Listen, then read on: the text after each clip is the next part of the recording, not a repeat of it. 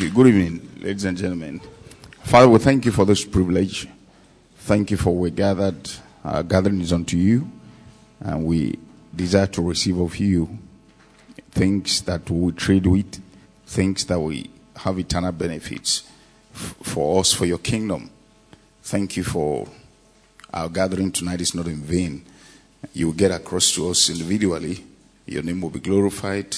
Your kingdom will be built and uh, the devil will be stupefied. Thank you, Heavenly Father. In Jesus' name. Amen. It's a privilege to be here today, and that's the honest truth because um, I'm a product of Rhema. Uh, that, that's the honest truth. I'll explain in a while. In the early 80s, I was in the University of Benin, and my fiancée then, who is my wife now, you know, some people had three, four, five fiancés before they got married. Uh, so she attended the program. I think it was a crusade or something late Archbishop Benson Idahosa. I can't remember what it was exactly. But there, she and others who attended were given free books by written by Kenneth Hagin. And so she brought them to the campus and gave one to me, redeemed from poverty, sickness, and spiritual death. Probably, so that's the first contact I had with Kenneth Hagin Ministries, and I read it. And when I read the book, I I've always enjoyed reading. You know, I, I read a lot. Normally, I just I read I, anything I, I read. I've always read. If I come to your office and there's a book on your table, I'll probably read the back of it before I get up. You know, I, so it was like when I was reading, even though I was lying down, something was standing inside me. That's the way I felt. Aha, you know, this is what your heart has been crying for. This is how it's supposed to be. You know, somebody who took God at His word. You know, and uh, after that, after that book, I read every book that Kenneth Hagin wrote. I mean, every book, and the ones that came after that, I, I followed. And later, through following him, I understood uh, the place of anointing and the place of um, association, environment, and influence. That when God gives you a kind of ministry, He makes you to follow after somebody in a similar thing. So I, I saw that it was beyond just my liking His materials, but uh, that God wanted me to follow Him that way. So uh, everything He wrote. And uh, I went to the US for the first time in 1991. The church where I was then paid my way to attend an all faith crusades uh, by Reverend Kenneth Hagin. And uh, I think it was in Virginia. I can't remember exactly where. My older brother who had lived in US many times for many years then had a friend who was uh, living in the place. So I would follow them out in the morning. He and his wife would drop me in the morning. You know, he, would teach during the day and then have all this all at night. So I had nothing to eat. I had no idea how. So it's like they just dropped me in the morning, and I would hang out from morning, just sort myself out, drink water, whatever, until evening, and then on their way back they would pick me. They didn't attend the program, so it wasn't uh, an easy journey at all. But that I was going to see Kenneth E. Hagin live, you know, it meant everything to me. And so I, I, met him. He didn't meet me, I met him. You know what I mean? Because he had no idea I existed on the surface of the earth. So there was a session when people were shaking his hand, you know. So I stayed on the queue. You know, I'm not that kind of person that was line up to go and meet somebody because of what. But uh, I counted it with privilege. You know, I shook his hand. I went back a second time, believe me. shook his hand again. And then I said to him, I came all the way from Nigeria. I said, Oh, Nigeria. He just tapped my back. You know, he was just being nice. He, I'm sure he never remembered the conversation. and, uh, and as I walked away from there, I believed that day I heard God say to me that uh, someday somebody will come from another country and carry the privilege to meet you. And I, I, had forgotten all about it. I said it, of course, to my wife then. Uh, we had a radio program in some place in Cameroon one time, an English speaking part. And a Baptist minister tracked me down from that radio program and came to Ibadan where I live and came to meet me and he was so excited to see me and I remembered. You know, but I'd forgotten all about it. I remember that, yeah, what God said was going to happen. So that's why I see I'm a product of Rhema. Uh, that, that's the honest truth. My uh, approach to ministry, everything I may know about ministry, all came through following Reverend Kenneth Hagin of blessed memory. I'm looking forward to really meeting him properly when we get to heaven. Then we meet, you know, and uh, uh, it, it's, uh, it's, it's been incredible. His impact on my life, that, that's the honest truth. I'm telling you the truth, not because I'm here. That's the honest truth. And uh, Reverend Tokumba Adejuwon knows that we've known forever, like he said, and his wonderful wife. And um, the, the Rhema team is just a blessing for me to be here. That, that's the honest truth. Uh, if you think it's a blessing that I'm here, it's the other way around. It's a blessing that, no, you know, I couldn't have invited myself. You know what I'm saying? Yeah. So please help me to jam your hands together to appreciate our National Director. And I, I, didn't know there were going to be so many people. Where do you guys come from? Yeah. So let, let me ask um, who, who has been involved in itinerant ministry? You're an itinerant minister already. Can, can you signify? Okay. Very few people. Okay. So somebody who goes from place to place to minister God's word. Uh, okay. Now, like we know, and like has been said already, that's not basically the calling of a pastor because a pastor seems to stay in one place. But the honest truth, and what is important for all of us who are here today, is that even a pastor might end up being an itinerant minister. You see, I discovered a few years ago, part of what we are going to talk about along the line, uh, uh, whether it's under this or the other topic, is um, records and, and all that. You know, I keep records a lot. Every message I've preached since the church I pastor started, I have it written down by order. You know, every year there's something I type out every year, even before computers came, and uh, you know I write it out every year, so I know what I preach everywhere. When I go somewhere to minister, including this, when I get back home, I'm going to put it somewhere under this year, the place I ministered. So I discovered that in the last, I don't know how many years, seven years or so, I actually preach more outside the church I pastor than the church I pastor now. Because I go out quite a bit. And one day during my quiet time, I believe God made me to see something I didn't see quite that way before. That when you have more than one area of gifting, you know, because you can start in one area, isn't it? And then God, yeah, we have examples of that in the Bible. We'll probably talk about that. You, God used David's life to explain it to me the place of primary gifting, prominent gifting, and progressive gifting. Primary, prominent, progressive. David was primarily a psalmist, he was a musician. How, how do I mean? That's where he started from. And uh, there was a time his son ran him out of the throne. You remember? Absalom. He wrote Psalm 3 then. He still wrote a psalm. So even though the prom- when you hear David today, you think of King David. That was his prominent ministry. King. When you hear, when you mention David, now everybody thinks of king. King David. But the primary calling that David had was that of a minstrel. So when he left the throne, when he was no longer a king, he was still writing psalms. But the Bible refers to David as a prophet as well. You know that's in the Bible more than once. And at times he was quoted directly. There are times indirectly. The New Testament will say, as a prophet said, and you see there's a psalm of David that was quoted. So David was a prophet, but David still had prophets minister to him. Like God, like Nathan. So the primary calling of David was a minstrel. He never stopped being a minstrel. The prominent calling was a king. When you hear David, you think of King David. And then the progressive one, meaning he kept growing in it, he could keep growing in it for as long as he lived. So I saw that my primary calling is, is that of a teacher. That has taken me across the body of Christ. You know, I've been in all kinds of places you can't imagine. So, if not last year that there was COVID, I actually minister more outside the church I pastor, and yet I'm a pastor because that's my problem. So if you mention my name in the city where I live, they'll think of Pastor Kolade. But more than that pastoral office, I'm here today because of a teaching gift.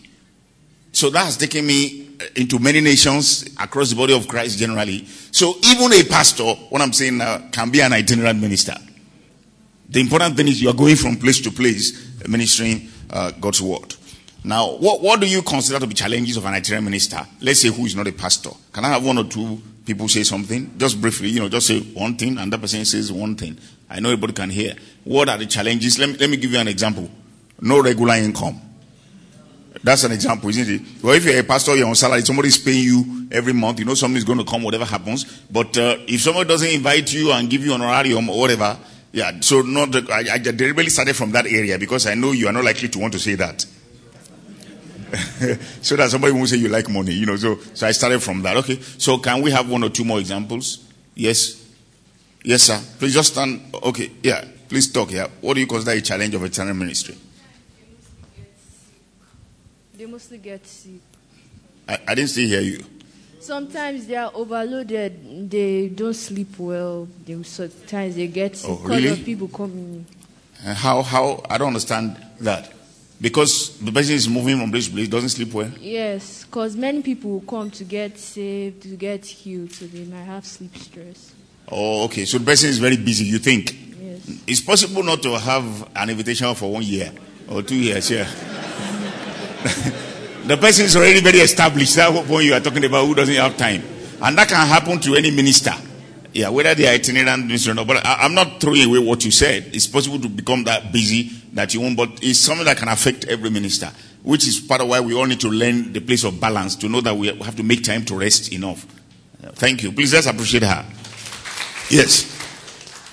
always far from the family. Yeah, you move, you leave your family many times. Yeah, that, that's a challenge. Yes. no continuity. He doesn't see uh, what he planted grow. Okay. So no continuity. You you move from place to place. So you you. But you see, you are seeing it as a challenge because that may not be your primary area of gifting.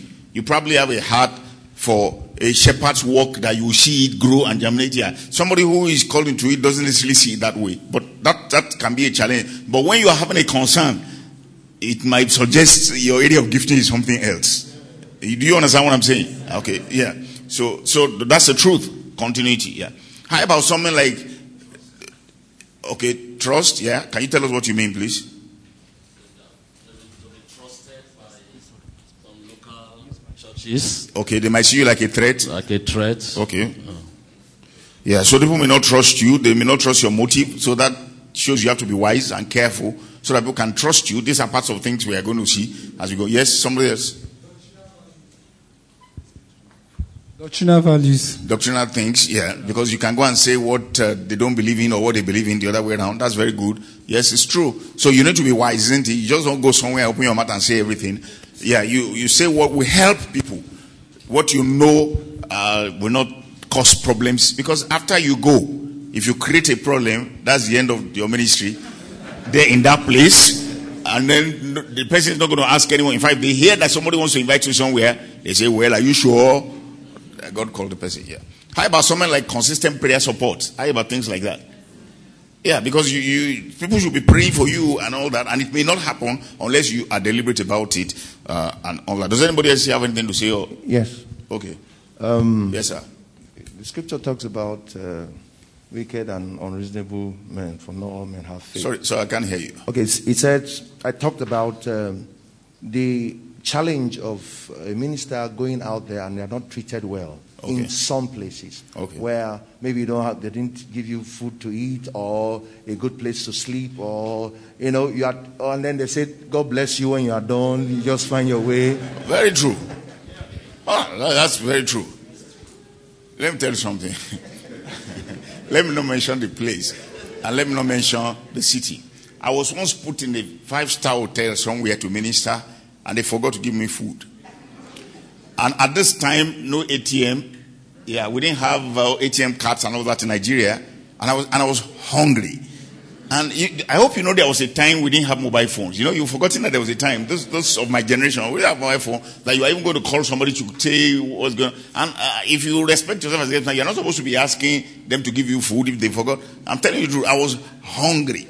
See, I've been to a place before outside the country where they gave me food. It's as though the person who cooked it just emptied salt inside it. It was impossible to eat. I'm not kidding. You know, there's food you can manage if you are hungry. It was impossible to manage this one. It's as though they just opened and just poured salt inside. I thought, what? I never told the pastor, never said anything about it. Oh yeah, so that that's a, it's a major issue. So you see, today in church I pastor, when we're going to have a guest minister, I want to be sure food gets here on time because I know how it's, it's like. Because being on the other side, when they tell you so so we happen at two o'clock and four o'clock that's not happened yet, you're still waiting. So I say, eh, ask when the person wants to eat. That food must be there before then. You see, I believe if you get somewhere before time, that's when you're on time. If you get there on time, you are late. That, that, that's what I believe personally. If someone's going to start at 5, if you get there at 5, you're already late because you're supposed to start at 5. So it's when you get there early that you're on time. If you get there on time, you're already late. So you see, it's good to let both things happen to you so that you will see the other side and know how to treat because sometimes they are not treated well at all. Please let's appreciate all of those who have said something. So, how do I know I'm an itinerant minister? How do I know? Just like for other calls, an inward witness. See, there are different ways God makes his call clear to people. Someone like Saul of Tarsus had a dramatic experience on the way to Damascus. But if you had that kind of experience here personally of God's call, can I see your hand? The kind of experience that Saul of Tarsus had on the way to Damascus. The Lord just appeared to you, you fell off your donkey. Anyone, can I see your hand? Well, you don't even have a donkey anyway. so, see, nobody. That was a spectacular way, but for most people, that's not how it happens. So don't think you are not called if something giz like that doesn't happen. See, just that there is a witness inside you. Let me tell you the honest truth. What I believe personally from seeing scriptures, long before the time you think you are stepping into the call, there will be an awareness inside you. When you look back at your life, what do you think was making Saul of Tarsus to do it above his pair? What do you think caused it? That was persecuting people so much. You know, you remember he said, God who called him into ministry, that uh, he found him faithful. Somebody was going to persecute somebody at noonday. You remember it was at noonday. Do you know what the desert is like? Sun during the day in the desert to go to persecute somebody, to be going somewhere to do that. The call was working in him. He didn't know. Moses, 40 years before time, went out when he saw, you know, somebody defeat an Egyptian. You know, he, he, he, killed the two people fighting, didn't kill each other. He that went to separate fight killed one of them. And 40 years after, when God was saying, you go out, he said, No, I can't talk. 40 years before, there was something in him that made him hear. So you see, when you look back at your life, if you have a call, you will see that there was always something, a witness within you that made you what you thought everybody saw what way you disqualify is not everybody who saw it that way. Yeah, so there's something about a call, and it's a compulsion inside you, a, a witness of the Holy Spirit to make you know that was that will be God's design for your life. There are people can be led spectacularly, you know, but uh, that, that's not the primary way. Don't go after the spectacular and means the supernatural, like uh, like Kenneth Hagin will say. Okay, so God's call, any way it comes, is supernatural and the important thing is to be obedient to the call and not to be after uh, the spectacular things. Let God handle the way He wants to do it. So you must follow God's vision and not your own ambition. Some people are just naturally ambitious. They just want their name mentioned. They want things. They want, uh, if, if somebody's not going to give them credit for something, they, they won't get involved. So that, that's not what we're talking about. An itinerant member should be a member of a local church. This is very important. You know, we all know about Billy Graham. Billy Graham died uh, a few years ago. Billy Graham is supposed to have stood before most human beings face to face. Of course, when you say things like that, it means they don't consider somebody like Moses. Because the number of people Moses came in contact with, you know. But anyway, Billy Graham was still part of a local church. So don't ever see yourself too, too big in court. The local church is God's plan the local church is God's idea. In the church I pastor, there are many itinerant ministers, you know, who have titles, reverend, whatever, and they are not even part of our ministerial team. They are not part of the ministerial team of that local assembly at all. They are acknowledged as servants of God. We pray for them. We respect and honor them. But they go out and do the work God will have them do in different areas that God called them into. And they come back to that church to see it as their base and they go back out again. So they are not even part of our ministerial team at all. So everyone should be part of a local assembly. That's what we're saying. That's God's plan. Everyone should be part of a local assembly. The unity of the universal church, the highest office, excuse me, in uh, the local church is a pastor. So they will have to come under the authority of the pastor there. You say, I about the person's title it's so and so. Forget titles. Like Kenneth Hagin will say, God does not reward titles, he rewards faithfulness. Like I told you, I'm his disciple. Yeah, my concept of ministry, my what shaped my outlook to ministry is all the things I read about Kenneth Hagin. All his, I read everything he wrote. So God does not reward titles, he rewards faithfulness. So we should just be obedient and all that. So we mentioned some things like there may not be regular prayer support, you know, which is important for the success of a ministry. So if you're in a itinerant ministry, there must be a way, some way, somehow, of how there will be consistent prayer support. Those are things you need to think about. There may not be regular financial support. I'm talking about some challenges. You may not be able to meet the expectations of your family. Because if you say you are an itinerant minister, they invite you now, nobody invites you for the next four months or something to minister. And yet, somebody wants to get married in the family and you start looking irresponsible, isn't it? Because everybody is contributing. After all, your parents sent you to school. So one of your siblings, daughters, or somebody wants to get married and everybody's contributing. Where's your own? And you can't, you know, excuse me, you know, it's because I'm an itinerant minister, you know, that kind of thing. So that's a challenge. Because you're a real human being living in a real world, isn't it? Disrespect from people. There are people who just write you off. They will just, uh, t- uh, what's the name? What's the name? You say, so, so, so, so, somebody say, what's the name of the ministry? Where is it? They're expecting, because they think everybody must pastor a church. You know, like, like uh, Reverend Adejuwon said when he was introducing it, we are familiar with pastor and, and all of that, but you don't have to be. How about irregularity of gift usage? You don't get to use your gift as regularly as somebody, let's say, who pastors the congregation.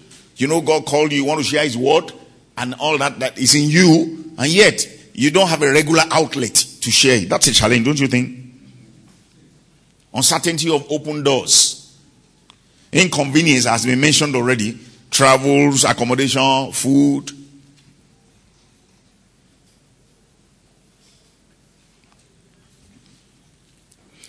Now, Romans 8 14, we know it as many as are led by the Spirit of God, they are the sons of God.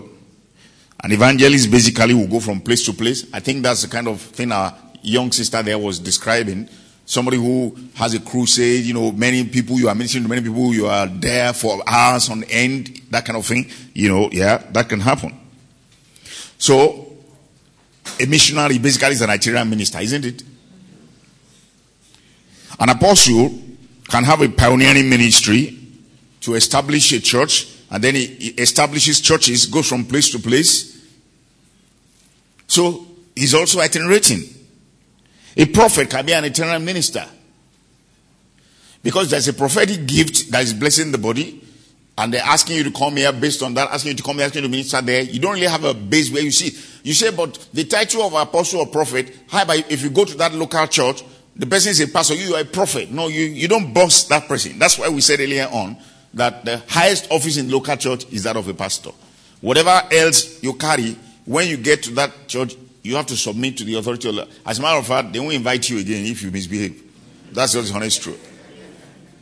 That's just the truth. And if your aim is to be a blessing, which is what your aim should be, then if, if you close the door by yourself, by your conduct, see, there's so much about conduct and character in these things. Let me give you an example. When I go somewhere to minister, and a member of that assembly gives me money, I tell the pastor. I always tell the pastor, so and so person is so and so and so thing. So if I'm going to ask for the phone number of the person to thank the person, I will let the pastor know. And after it, I delete it. I'm not interested in an ongoing relationship with the person. So it's not that. So that's part of what somebody was saying earlier on. Because some pastors are uncomfortable with that. Because, uh, you know, let, let, me, let me say something to you. I went somewhere one time and uh, I was shocked, you see. As I was getting to the place, as they were picking me from the airport, the person was talking about my buying house in the place. I, I thought, that's odd, that's strange. I'm coming here to minister God's word, that's what he invited me for. Now, it was not protocol people that picked me, the pastor himself was there, and you were telling me about coming to buy house somewhere. I thought, is that what this is about? I was surprised, you know. So, as I was ministering, if I talked about tithe or money or something, the person will pass a note to me from the front and say, please emphasize that point more. No, I, I, was shocked. Never seen that kind of thing. Fortunately, that's the only time I think I've seen it. Yeah, when I referred, I thought, not even, you, you didn't put the words in my mouth. I'm saying what I feel led to say. Why don't you, you know, you write it to me to say I should say that last point again. I should emphasize it where. So I saw that I was made to see people after service and uh, we say I should pray for so and so person. He's a very faithful brother. You know, he's also a big giver. Later, I understood that the giver was the important thing, not the faithful, because I will get to know the person I hadn't been in church for three months. But whenever the person came, the person gave heavy money. So those were the people that the pastor made me to see. Especially guest minister who came that God used that, uh, you know, is a faithful brother, also a faithful giver. But I saw later that the faithful giver was really the issue and not the faithful brother. But if you are not in church for months and then they're calling you faithful brother, you a faithful brother. Uh, but when you, you give money, you know, that was the issue. Anyway, so I can't even remember what I was saying that led me into that.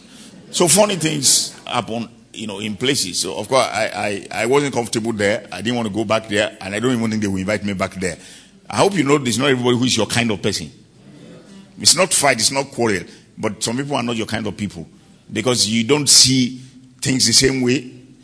And they could be a blessing. I wish, you know, in the body of Christ, there will be more openness of heart and not trying to, but yeah, there are, there are places that uh, you, you are not keen on going, and they are not keen on having you either, because your concept, your image, your outlook to things of God are not the same. Yeah, so you love them from a distance, isn't it? Yeah. Well, so a prophet can be an itinerant minister.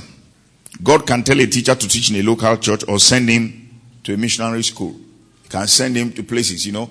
We, have people who are part of Rhema Nigeria, as an example, staff who teach. They are not necessarily doing using that gift in a local church. And yet that's their calling. Somebody can be a teacher in a home cell and is a teacher. There was a time we started house fellowship in the church where I used to pastor uh, in Kano. The church pulled me from home same system because it was causing a problem. Because too many people wanted to attend.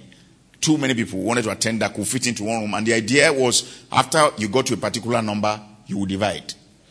You know, but too many people, and they were refusing to divide. So it was better to withdraw me from doing it because because it's not about you it's about a gift that was making that to happen you see that's part of how you recognize something because apart from the thing inside you that you feel there will be an anointing to go with it isn't it yeah anointing is the evidence of a call so as i explained earlier primary prominent progressive even somebody who is a pastor might find himself itinerating based on the kind of gifting that god has given you now, let's talk about a vision from God for a traveling ministry. It will produce a mandate to go. All of us have to go. Anyway, Jesus said go, isn't it? But for this person, there will be more go. Oh, uh, 10 minutes. Okay. There will be more go. Like someone said earlier, you believe in your family. If you are the kind of person that falls ill when you travel, you know there are people like that. Just go from Kano to Kaduna, they will fall ill after. That the, the, stress of a journey for them is too much. There are other people who enjoy traveling. Yeah, they like to move from place to place. They like to see new places. They like to see new things. So, uh, is it making sense? Yeah, because the way God wired you is likely to show in those kinds of things. A desire to serve, to serve churches, to serve people. I already talked about an anointing to do it. And of course, God will confirm the word. There will be grace to travel, grace to be gone from home. So if you're the kind of person who is fussy about what to eat, I want not to eat, you know, you can't eat uh, food that you're not used to before. Personally, I, I, like food that I've not eaten before. If my, if my wife and I are somewhere, we usually ask for two different kinds of things because I want to experiment what I didn't know before. So if the experiment is bad, the one my wife takes, we eat that together. It is good, you know. So we end up eating. I'll take part of hers, you take part of mine. So we end up eating two different. I want to eat something new. I want to eat something different that I didn't know before. So that I go out is not difficult. Luke 4, 4 from verse 42. Let's read. Luke 4 from verse 42. Now when it was day, he departed and went into a deserted place. And the crowd sought him and came to him and tried to keep him from leaving them. But he said to them, I must preach the kingdom of God to other cities also, because for this purpose I have been sent. Jesus Christ is our example of itinerant ministry. I must go to other places also. That was in him. So that's why I pointed out when our sister said what she said earlier on, you know, about consistency, seeing people develop and grow, that maybe you have a different area of gifting or calling. Because for somebody who is an itinerant person, the person wants to go to other places also, for that's the reason for which the person was sent. Let's say a few facts about traveling ministry. It takes a while for a full-time itinerant minister to develop a full-blown ministry. There are different uh, opinions, different schools of thought. Some think two to five years, you know, but it takes a while for you to be established. Because for you to get known enough, you know, there are people you know today. Let me use Bishop Oyedepo as an example. Now, I, I don't think it does that now, but do you know there was a time that Bishop Oyedepo would go to a city and hire a hall and have a meeting there? Some people are not who know about it. Yeah. When I was in Kano, he will come to Kano and some churches will organize and they will take Dala Hotel or some place and one or two churches that he knew would organize it and he would come as Domi, David Oyedepo Ministry International. Not Living Faith, not, uh, what, yeah. And he would come and he did that across the nation. There was a time he did that. You see, now he, he's in uh. He's here, but there was a time he was itinerating that way. I understand now if he even goes somewhere, he's back, he will be back before Sunday. You know. So it takes a while. It comes sometimes with rejection, abuse, misuse. We've pointed that out. Marketing may be necessary. There's grace for traveling. We've pointed out. There won't always be good treatment. Luke 10 8. Whatever city you enter and they receive you, eat such things as are set before you. So personally, I'm not fussy about food. I don't bother about what I'm giving. Because if you're going to be going that way, you can't be specifying. I went somewhere and they told me, see, I wasn't interested in that kind of discussion. I learned that from Brother Hagin long ago. Because where you go, people will talk about this minister, that minister. And then they told me somebody from the city where I am, that the person came with his wife to that country and asked for 18 different kinds of things to be prepared down. You can be sure they never invited the person again. Because you were saying it to me as a complaint. I, I didn't respond. I didn't say anything. I just continued what I was discussing, you know, with the person. But can you imagine to say, make a goosey for me, make this for me, this so and so. I want snails separately. I want so separately. And you are going to minister to people. You are a burden. They, they thought it was a burden. They thought it was a problem. Jesus said, these are his words, that eat such things as are set before you. So if you want to be saying, I don't eat this one, I eat this one, you know, no, I don't know if you are ready. Develop relationships. A lot of packing is often involved. You pack a bag, you go somewhere, another time you are going somewhere else again, you know. Always having to get ready. So you need to balance travel and family life, as we have said already. You will need to meet deadlines. You probably don't have regular schedule of work, like 40 hours a week, like other people. Of course, you must find a way of contacting home regularly. Fortunately, now there are phones and things like that. At the time, it wasn't so.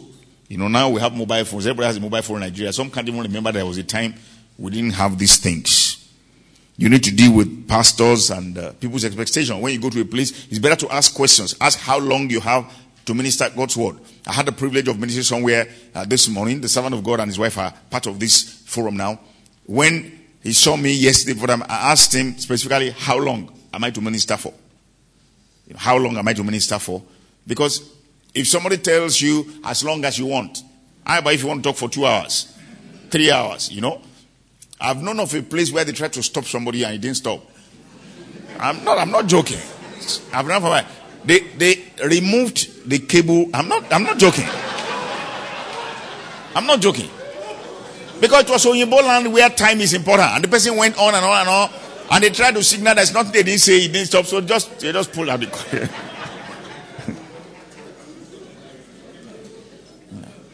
Why are you in the traveling ministry? If you're in the traveling ministry, why are you there? Is it for money? Is it for a name? Is it for recognition? Is it because you just have a good idea? Because a good idea is not necessarily God's idea. It's not necessarily God's plan. That something works doesn't even necessarily make it God. God always has a purpose for something. So it must be that God wants you to do it. That should be why you are in it. Not because you like it. You know, there are things we like. There are areas of ministry we like. How you like, you know, there are many times you like and admire things that you don't have. Isn't that right? I'm not saying it in a negative way. I'm saying it in a positive way. That's childlikeness. A child has a nice toy. And another child comes to another toy. It may even be inferior to what he has. He wants to leave his own and play with that one. So it can be childlikeness. I'm, I'm not talking about envy. I'm not talking about a negative. I'm talking about a good thing now. I mean, if you are called uh, into a teaching office, you might admire somebody in the evangelistic of, yeah, you can get blessed when that person ministers. It's not that you don't, because that's one you don't have that that person seems to have, and, and you are blessed by it. So let it be not just that you like it, but that that's what God wants you to do. Because what you like to do and you just do won't have the anointing. One day, I heard God say to me, My anointing is not for your purpose. I just sat down, I was just listening to somebody talk at a forum like this, and I just heard it within me. My anointing is not for your purpose. So it means we're not to use God's anointing for what we want. God's anointing is for God's purpose. So the more I walk in God's purpose, the more I experience His anointing. Many years ago, early days of ministry, I wanted to pray and fast for, I think, three days, set out time because I wanted the power of God at work more in my life and ministry. And a few minutes into praying, Acts 1 8 came to me. And you shall see power. After the Holy Ghost come upon you, shall be witness unto me. And I saw clearly that God's power was to accompany the witness. Do you see my point? You shall receive power and shall be witness unto me. So the power, so if I wanted the power to be at work, then the witness or the ministry was to, if I didn't do that, the power was not going to be at work. I broke the fast. Yeah, because I wanted to hear God. I wanted God. To, there was no need to fast anymore. I already knew what I wanted. Yeah, God already got across to me. See, I was saying somewhere earlier on today, God's word is final. Once, once, yeah, once God has said something to you, that, that's what I was fasting for. So it didn't take three days for me to. Scripture just came to me that that was the purpose for the power. So all I needed to do was to do that thing. The power will accompany it, and that was the end of it. You know. So let it be because of God, and because you have a love for people. You see, it's possible to minister and not really have a love for people. I've been there. Okay? So we'll take a break in a moment now. It's possible to be in ministry and to preach and teach God's word and not really have a heart for people. I was saying I've been there. See, I, I would teach God's word at a time, and people will come for Sunday school in that church then. And after the Sunday school where I taught, they will go to their churches. They were not members of the church where I was. And uh, they did that. It was an encouragement to me because these were elderly people who go. You know, you can bamboozle small children, not elderly people. So it was a blessing to me.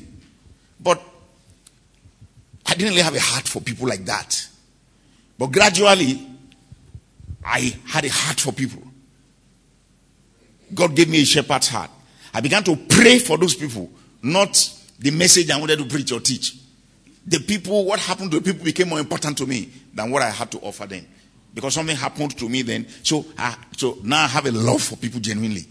I love people genuinely. It's not just I want to get it done. It's possible you just want to get it done. You don't want any messy thing. Go your way, I go my way. Taught the word. Amen. Praise God. I've gone. I've done my bit. But now I want people to benefit. I want people's lives to change. So I know that it's possible not to have a heart for people, not to love people, and yet be in ministry. We'll take a few minutes break. I hope you got something. So we'll, we'll be back uh, in a few minutes. Five minutes. Thank you.